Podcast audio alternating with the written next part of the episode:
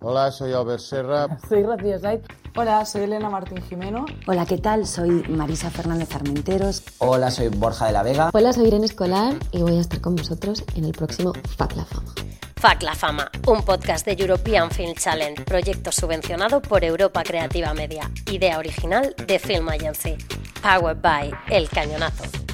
Fac la Fama es un espacio seguro donde vendrán cineastas, actores, actrices, directores y directoras en el que podrán contar la cara B de la fama. He estado con escritores, con gente del teatro, con gente de cine y con gente de arte y los más divertidos eran los de cine. Pero yo creo que al cine todavía no le ha llegado esta conciencia social de lo que puede pasar. Mm. Son profesiones que realmente... Eh, bienvenido a la paciencia del cine. Y donde vamos además a defender las libertades y a hablar de muchos temas que están, digamos, en ese lado oscuro de la industria del cine, pero sobre todo a hablar de mucho cine europeo. Es que el arte es político.